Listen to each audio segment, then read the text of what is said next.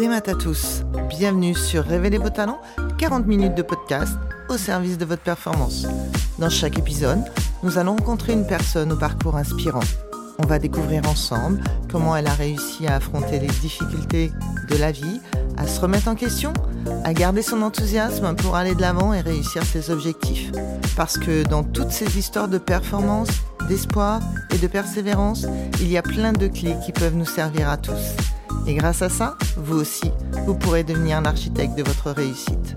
Ici Christelle Blandin, et je vous envoie aujourd'hui une bonne dose de motivation. M, L, XL, je vous parle pas de taille de vêtements ici, mais de format des épreuves de course. Alors laissez-vous porter. On va parler course à pied, on va parler natation, on va parler vélo, on va parler mentor, on va parler des doutes et des choix de vie que l'on veut faire quand on est un étudiant et qu'on voudrait toucher les étoiles. J'ai commencé le sport très jeune. Euh, mes parents voulaient d'entrée de jeu euh, que j'en fasse un, quel qu'il soit. Et j'ai commencé, je dirais, vers mes, mes 6 ans, en fait, euh, par le foot. Donc tu commences le foot à 6 ans. Combien de temps tu joues au foot? 4 ans. Qu'est-ce qui fait qu'à un moment donné, tu passes dans un autre sport? Alors, euh, il se trouve que mon grand-père, euh, avec qui je passais beaucoup de temps à, à ce moment-là, euh, jouait au tennis de table. Et quand j'allais, quand mes parents euh, pouvaient pas nous garder, moi et ma soeur, ils m'envoyaient chez, chez mes grands-parents. Et c'est à partir de ce moment-là où, en fait, quand il allait à ses entraînements, je le suivais. Et j'ai commencé à vraiment bien adhérer au tennis de table, parce qu'il me laissait même jouer avec, euh, avec ses amis euh, à la salle. Et en fait, c'est à ce moment-là où je me suis dit euh, que j'étais juste lassé du foot, lassé de l'environnement, j'avais fait le tour. Et je voulais changer d'environnement, quoi. Donc tu commences le tennis de table avec ton grand-père. Tu joues, euh, tu joues différents niveaux ou tu joues juste en dilettante? Qu'est-ce qui se passe? Tu étais joue- jeune à l'époque Ouais, c'est ça, je suis, je suis jeune à l'époque, donc j'ai 10 ans. euh, je joue principalement en dilettante, mais euh, mon grand-père et moi avions un truc en commun qui est l'esprit de compétition. Et c'est un truc que, que j'ai toujours actuellement, que j'ai réussi à tempérer avec le temps. Mais euh, ouais, c'était quelque chose qui me liait beaucoup à lui, et du coup, euh, du coup c'est c'est ça qui, qui me faisait. euh, qui me donnait envie déjà de progresser en tennis de table et de plus passer juste sous le stade de l'amusement. Donc tu commences les compétitions, t'as quel âge? J'ai ouais, 10 ans et demi, 11 ans. Et tu performes tout de suite ou alors tu mets un petit peu de temps à, à monter en, en puissance? Je performe dès mon premier tournoi, je le gagne. Euh, C'était un peu une expérience euh, très particulière parce que je comprenais pas ce qui m'arrivait, je pensais pas pouvoir tout gagner comme ça d'un coup.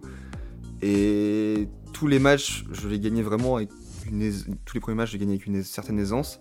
Et arrivé en finale, là, il y avait vraiment quelqu'un qui me posait problème, que je ne connaissais pas. Et allez, on va dire que les 5-6 premiers points, il les gagne. Et là, je savais pas comment gérer, euh, mon stress euh, dans ces situations. Et je fonds en larmes. Je fonds en larmes à devant tout un public, vraiment une atmosphère que je comprenais pas et que j'avais du mal à calculer. Et en fin de compte, euh, je réussis à me calmer. Il commence à faire des fautes par lui-même et ça me remet dans le match et c'est comme ça que je gagne. Et au moment où tu fonds en larmes, est-ce que tu as le souvenir de ce qui se passe? Est-ce que ton grand-père était présent? Est-ce qu'il vient t'aider ou, tu restes tout seul dans tes souvenirs? Il n'y a personne qui vient t'aider, c'est seulement toi qui arrive à te remettre dans le match. C'est seulement moi qui arrive à me remettre dans le match. Bien sûr, il y a mes parents qui m'encouragent à côté de ça. Mais là, le stress est tellement intense que j'arrive plus à penser à autre chose que le match. Donc mon grand-père, à ce moment-là, euh, un peu de côté. D'accord. Et maintenant, comment tu peux, avec le recul, hein, puisqu'il y a 10 ans qui se sont passés, comment tu analyses cette, euh, cette première impression d'un match avec euh, j'ai envie de gagner, tout se passe bien, et puis j'ai une difficulté, là je pleure. Est-ce que le, le pleur est, hum, salvateur? Est-ce que c'est ça qui t'a permis de, de performer? Ou alors euh, ça aurait pu faire l'effet inverse en fait? Comment tu interprètes le fait que les larmes, à quoi elles ont servi ces larmes? Ces larmes, elles ont dû servir sur le coup à extérioriser. Mais très franchement, il y avait. Avec du recul, c'était. ah, j'ai même un sentiment de honte quand j'y repense, et même quand j'en discute avec mes parents, c'est. C'est. Ouais, c'est des images qui nous restent en tête. Mais vraiment, c'est pas ça qui m'a fait gagner. Je pense que c'est vraiment plutôt le fait que de lui-même, il commence à faire des erreurs et que je me dise, bon, en fait, il y a peut-être moyen de gagner euh, en, en changeant, en m'adaptant, en changeant mon style de jeu, trouver ce qu'il aime, ce qu'il aime pas, et, et, voilà, jouer sur ses défauts, quoi.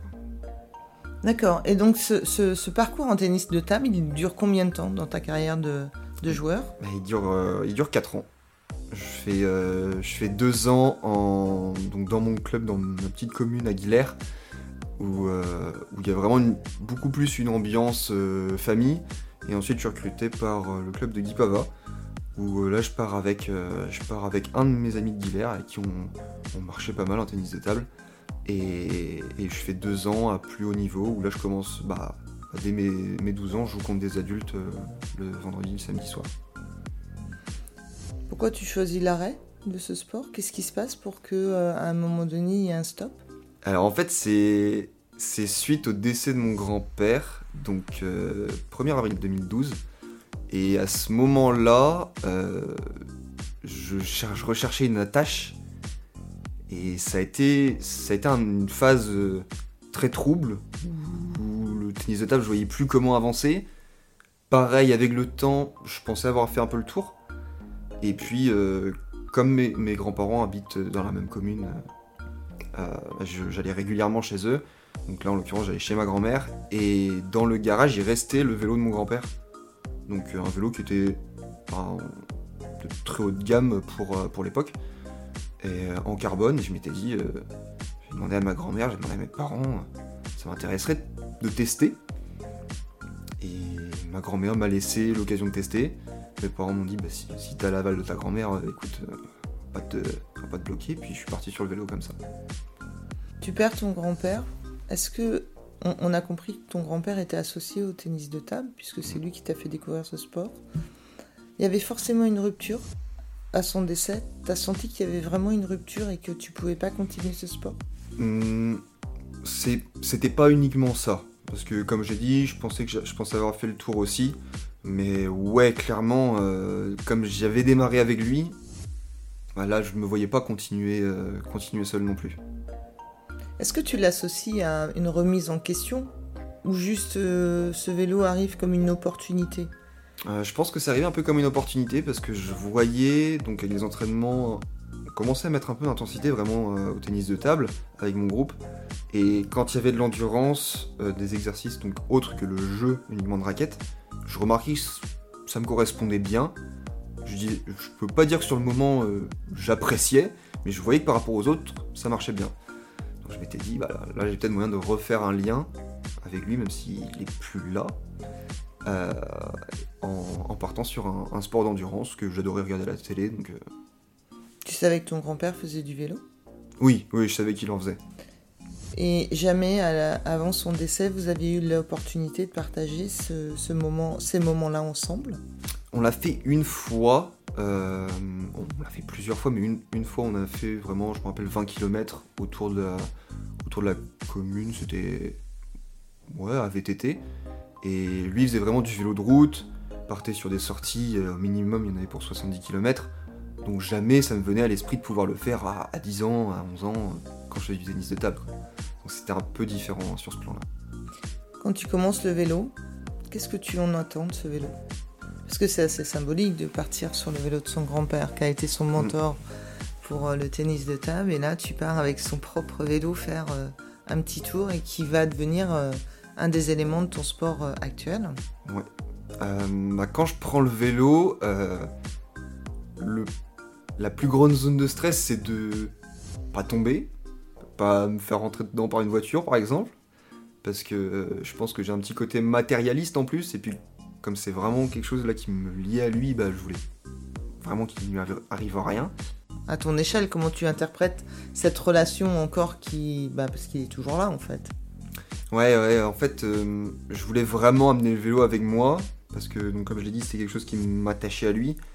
Et, et on, me rappelait souvent que bah, j'étais en pleine croissance et que le vélo, il y a un moment, il allait plus être à ma taille. Mais je, bah, je voulais tant que possible, s'il fallait rallonger quelques parties, euh, Je voulais qu'il reste, je voulais que le, vélo reste tel qu'il était et, et, que je continue de rouler avec. Et il y a même eu des fois où je me suis retrouvé à, envoyer ce vélo. on partait en vacances avec mes parents, typiquement dans les Pyrénées, et j'avais 13 ans, 13 ans et demi. Et, donc j'ai fait la demande d'amener le vélo avec nous pour que j'aille euh, grimper des cols euh, avec. Et juste me. Même si mon père voulait me suivre, bah, il y avait des moments où il, ne pouvait plus le faire. Euh, je partais tout seul, je me retrouvais seul dans la montagne, mais avec le vélo de mon grand-père, du coup j'avais un sentiment ouais, de, bah, de continuer de créer du lien, ou de maintenir ce lien. Le sport que tu fais aujourd'hui, c'est quoi?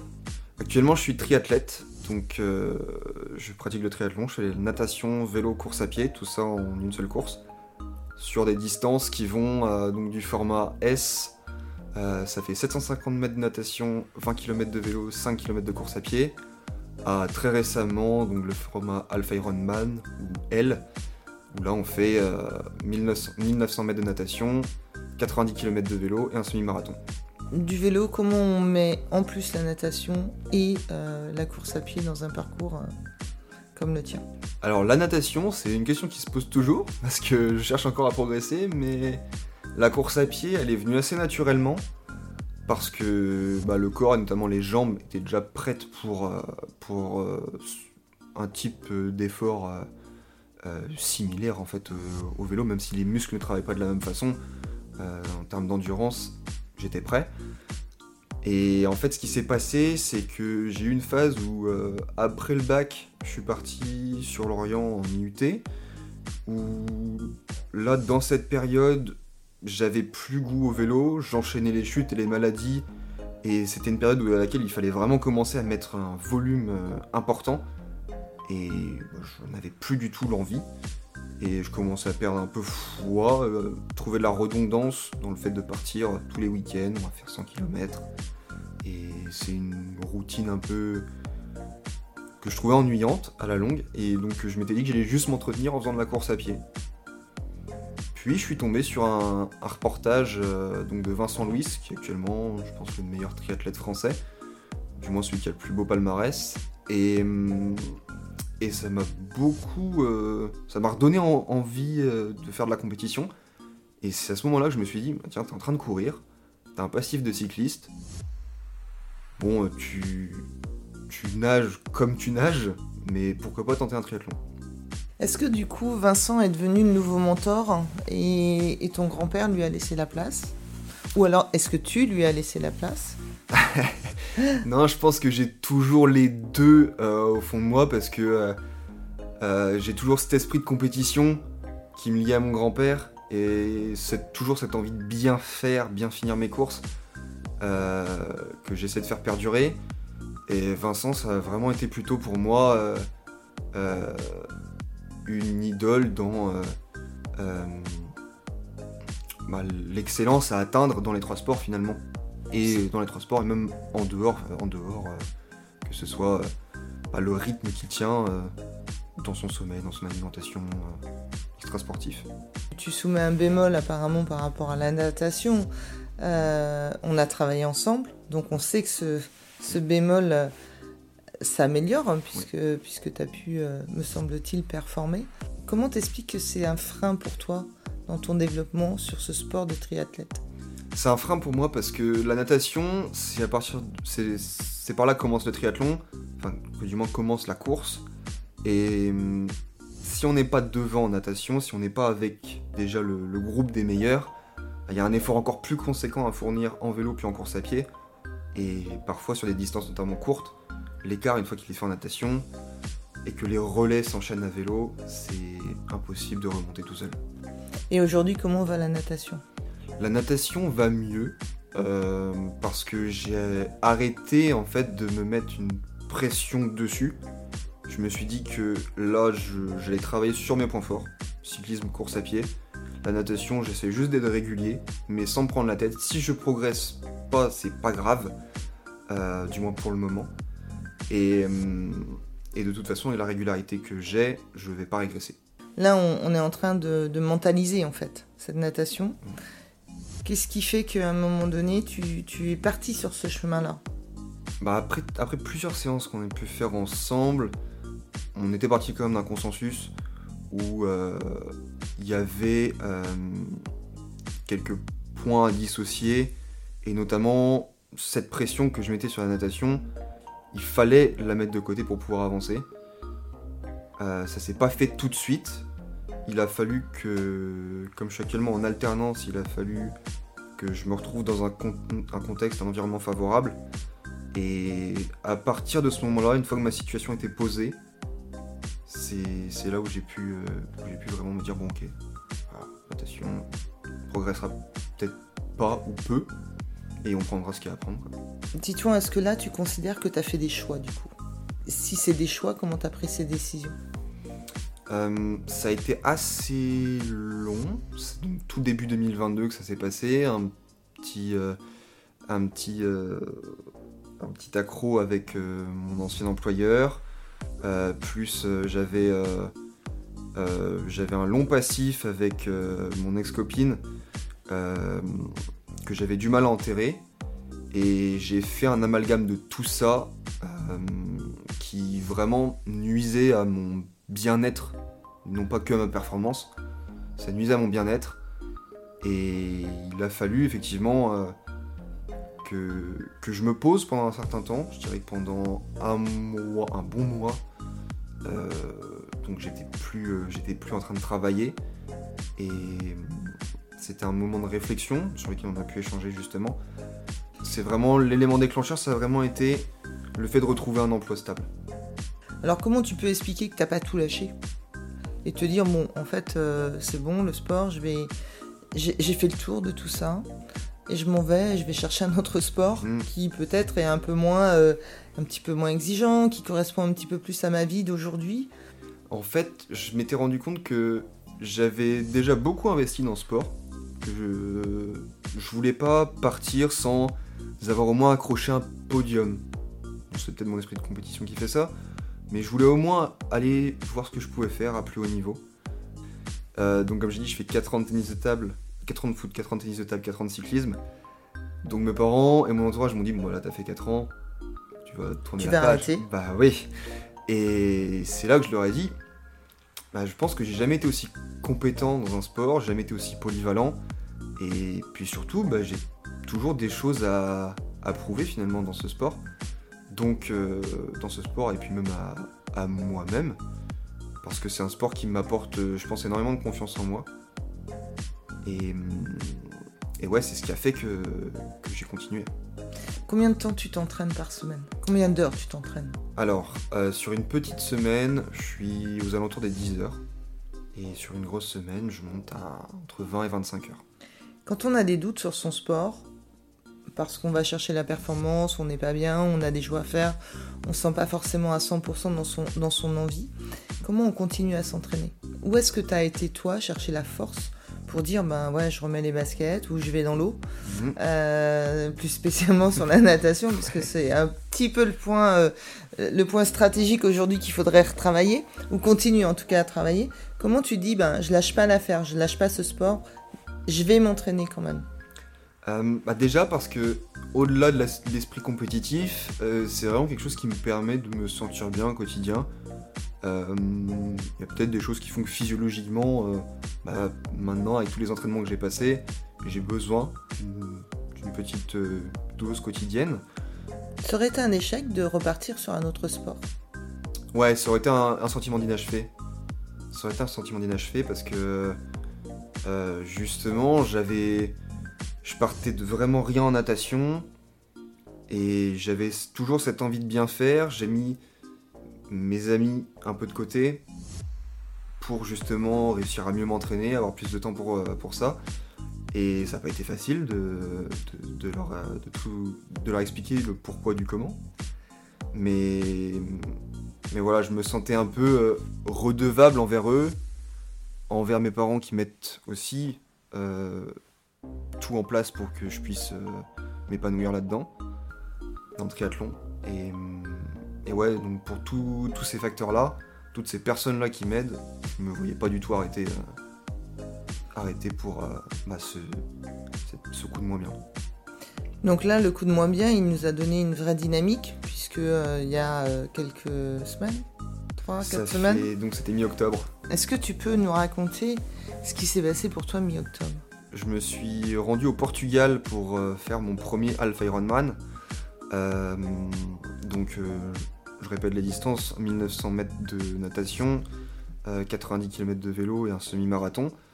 Où vraiment je savais pas du tout à quoi m'attendre parce que je faisais que de la courte distance, donc des efforts très intenses. Et pour le coup, j'ai j'ai un sentiment qui reste euh, assez. euh, assez comment euh, je, je trouve pas le mot adéquat Inachevé?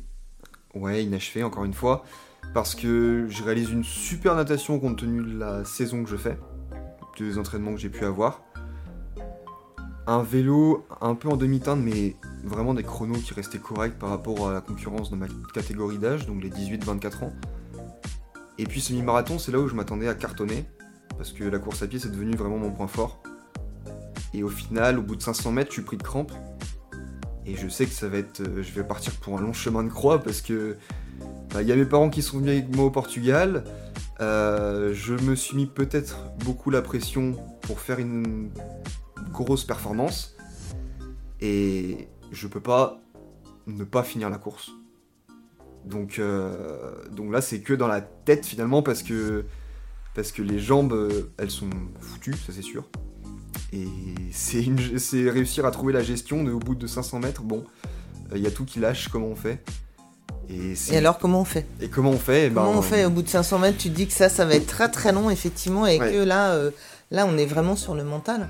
Ouais, parce que je, au préalable, je m'étais m'étais mis en tête de me concentrer sur telle allure en course à pied, mais on se rend compte qu'on peut plus rien tenir, donc euh, c'est au final c'est repenser. Je me suis vraiment mis à repenser à tous les bons moments que j'ai pu passer, que ce soit avec ma famille, avec mes amis, euh, amis et famille. Donc ma famille était sur, euh, sur place, mais j'avais tout un groupe WhatsApp que j'avais créé euh, en amont parce que je savais qu'ils voulaient suivre cette course.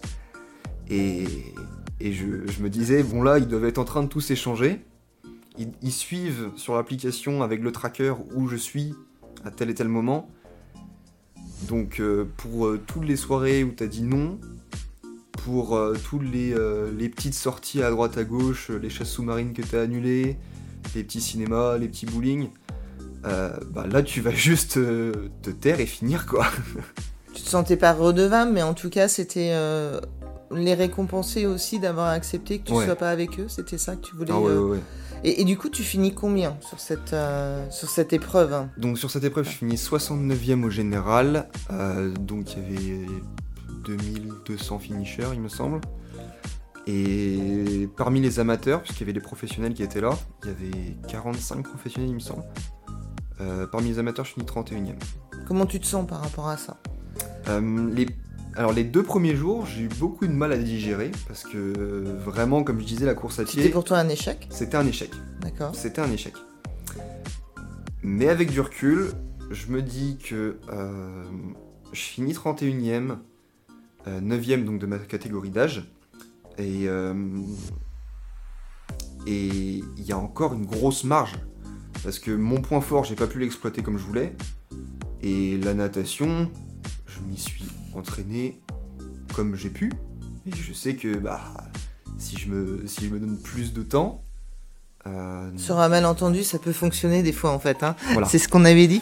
Voilà. Euh, parce que là, tu arrives 9ème, mais il y a eu des courses avant. c'est ça. euh, ici que tu as gagné. Ouais. Tu as savouré toutes les courses que tu as fait. Euh, le, le premier triathlon que je gagne, donc c'était fin juillet du côté de Plouescat, dans le Nord Finistère, où là, euh, j'avais un peu le sentiment de l'imposteur qui se dégageait parce que, en fait, je me suis retrouvé sur une compétition où les gens qui s'étaient inscrits n'étaient pas forcément de gros nageurs, ou du moins ceux qui étaient gros nageurs n'arrivaient pas à enchaîner sur la course, sur le vélo ou sur la course à pied. Et je me suis retrouvé le plus complet dans, le- dans cette histoire. Et ça m'a fait vraiment bizarre parce que je me voyais pas gagner, pas aujourd'hui quoi. Et pourtant, euh, pourtant ça a été le cas, et là ça a été un déclic comme quoi bah, je suis peut-être fait pour ça, j'ai peut-être ça en moi, et du moins j'ai la discipline pour. Donc, euh, donc ouais, ça a été un élément déclencheur pour me dire, bah, Alpha Ironman, oui, on peut le faire, et on peut même viser euh, la performance dessus. Pour continuer à viser la performance, dans les discours, on peut entendre un peu de croyance quand même qui reste au niveau euh, croyance limitante sur, euh, sur, sur, la natation. Euh, quel, est, euh, quel serait ton rêve en fait si dans les prochaines années tu, tu, continues sur tes performances? Tu veux toucher la Lune pour descendre sur les étoiles ou tu veux toucher, tu veux toucher carrément et arriver sur la Lune? Raconte. non, je préfère Ouais, ouais, la métaphore est pas mal. Euh, viser la lune pour atterrir dans les étoiles, c'est pas, c'est quelque chose que je pourrais que je pourrais utiliser parce que euh, actuellement, j'ai pas la prétention de pouvoir. Euh, je me, bah, encore une fois, je me sentirais un peu comme un imposteur si je disais viser des, titres nationaux ou internationaux. Mais à partir du moment où je vais me donner les moyens, c'est-à-dire à partir de l'année prochaine si tout va bien, euh, Qu'est-ce qui se passe quoi l'année prochaine? L'année prochaine, normalement, je finis mon master. Et euh, j'en ai, discuté avec mes parents. Soit je prends une année complètement off, où je, je, je consacre à l'entraînement. Soit je trouve un travail, mais à mi-temps. D'accord. Et, et l'objectif de, de, faire une année off, off, off, hein, tes parents te soutiennent là-dessus? Ouais, ils me soutiennent. C'est en, encore en discussion, mais c'est beaucoup plus ouvert il y a de ça, bah, 6 mois, un an. Qu'est-ce qui, qu'est-ce qui d'après toi, leur, fait, euh, leur, leur donne confiance pour, euh, pour te laisser euh, faire une année, euh, une année blanche? Bah, En fait, euh, donc cette année, euh, mon travail, c'est, je suis responsable de rayon dans, la, dans la vente. Et, et, comme je suis dans la vente, j'ai des horaires assez atypiques. Donc je commence du temps, je commence à 10h, une journée pleine en tout cas, je commence à 10h et je vais finir à 19h. Donc en été, ça va parce que le, le soleil se couche tard. Mais là, on rentre dans une période où euh, continue à s'entraîner avec ces horaires-là que ceux qui euh, ont vraiment une discipline. Et ou du moins ont, euh, toujours envie de, progresser. Et c'est le cas maintenant, je sais que m'entraîner à la frontale, euh, journée comme une autre finalement. Donc euh, quand ils me voient euh, rentrer, qu'il fait déjà nuit, et que je leur dis bah là je pars pour, euh, pour une heure, euh, si ce n'est plus en course à pied, j'ai toujours ma mère qui, qui m'encourage pour le faire, et mon père qui me regarde et qui me dit mais mais t'es un malade toi, enfin c'est pas péjoratif, je le prends au contraire, je le prends super bien. Et mais c'est deux approches différentes, deux ressentis différents. C'est deux, deux, formats de motivation différents. Ouais, voilà, exactement. Mais en tout cas, c'est un soutien euh, inconditionnel de la part de tes parents. Voilà, en fait. Ça. Donc, si, si l'année prochaine tu t'arrêtes, prendre un an, c'est quoi cette révélation? Pourquoi le faire en fait? C'est quoi ton objectif? Parce que tu dis, je vais pas chercher des titres nationaux. Bah, si, du coup. Euh... À partir du moment où je m'en donne les moyens. Il Donc, va falloir. Euh, voilà. voilà. C'est ça que tu vas aller chercher? C'est ça que je vais aller chercher. Ok, t'as envie de courir en parallèle le marathon euh, des JO quand il va être ouvert, tu veux une sélection Ça te, non, ça te motive parce que justement sur le Alpha Ironman là, je j'étais en train de réfléchir au, à l'étape qui euh, dans les mœurs est considérée comme l'étape suivante, à savoir le Ironman, full distance. Et je me disais, mais en fait, euh, c'est beaucoup trop long. Je pense, je trouvais déjà commencer à me lasser du vélo sur les 20 derniers kilomètres, non pas pour une raison de fatigue, juste parce que j'avais envie que ça s'enchaîne quoi. Et donc je me dis, voilà, pousser sur, euh, en l'occurrence, un marathon, ouais, je le ferai certainement un jour, mais en tout cas, c'est pas la priorité quoi. Qu'est-ce que tu voudrais aller chercher comme titre? Le, le, plus, hein, celui mmh. qui, qui, représenterait peut-être le schéma que tu as fait avec la découverte de ton grand-père, la découverte de, de, tout ce que tu mets en place, ce serait quoi? Bah, Je pense que ce serait de, de revenir justement au Portugal et de réussir à, à gagner ce, Alpha Ironman parce que euh, on, va, on, va, partir sur des hypothèses mais je me dis que les autres courses ne, peut, ne peuvent que mieux se passer donc euh, je, me, vais me laisser un temps avant de revenir sur, ce- sur cette compétition. Et puis, et puis ouais, à, charge de revanche. Tu penses avoir besoin de gagner beaucoup plus de courses pour être prêt pour, euh, pour retourner au Portugal Est-ce que ça aurait une incidence sur le côté euh, mental? Oui, forcément, parce que bah, je me suis jamais senti aussi bien que depuis que je gagne. Euh, ça reste forcément un plus pour continuer à s'entraîner. La gagne amène la gagne? Oui, ouais, clairement. Euh, la gagne emmène la gagne. Et, hum, et en l'occurrence, là, au Portugal, euh, vu comment ça s'est euh, terminé un peu en autre boudin, ah, ce serait, le symbole serait assez beau. On, a, on, on t'a squeezé un peu, mais euh, si je t'offre une baguette magique. on va faire un petit clin d'œil à qui on sait. Merci beaucoup Thomas. Euh, Qu'est-ce que tu en fais? Euh, bah, du coup, merci Thomas ouais, de m'avoir vendu la mèche. Euh, je pense que de cette baguette magique, je j'ai pas trouvé le mot adéquat, mais je dirais indestructible dans le sens où il n'y a plus aucune blessure qui m'atteint.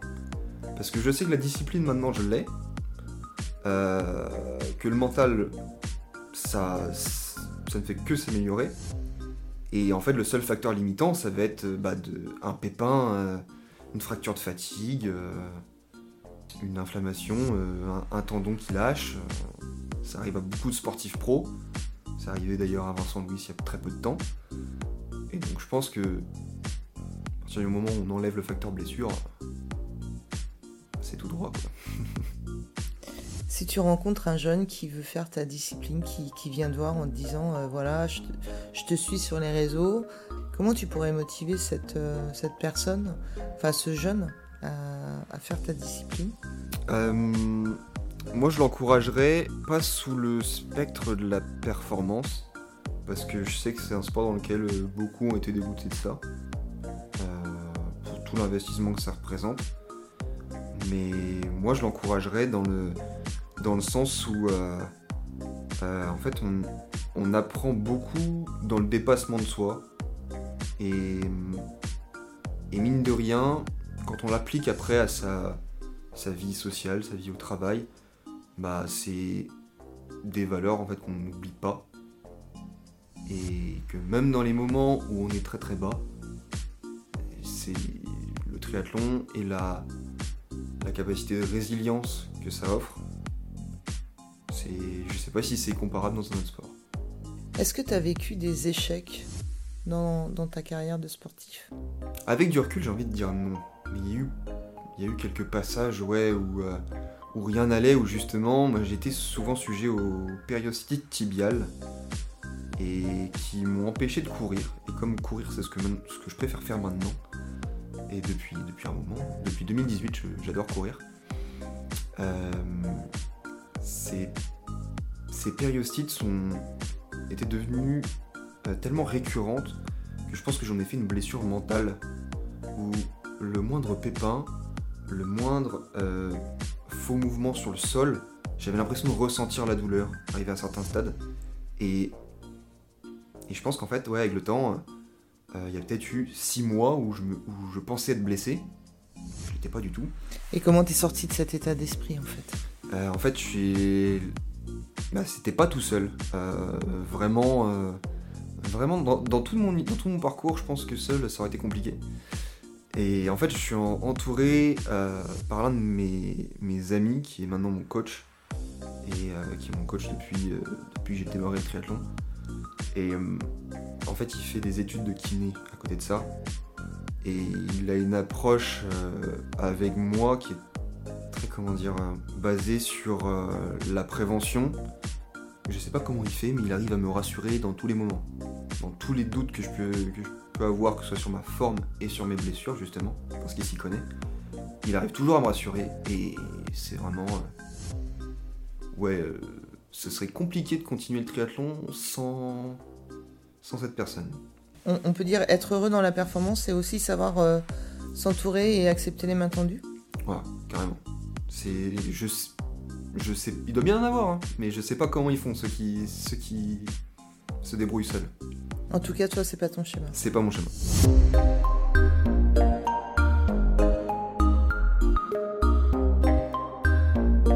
Cet épisode vous a plu? Eh bien, bonne nouvelle On se retrouve très bientôt avec un nouvel invité. En attendant, si vous souhaitez continuer à être l'architecte de votre réussite, rejoignez la communauté K Mental et Performance sur Instagram, Facebook ou www.mentalesperformances.bzh. N'hésitez pas à nous partager votre expérience et vos retours. Merci, Kenavo.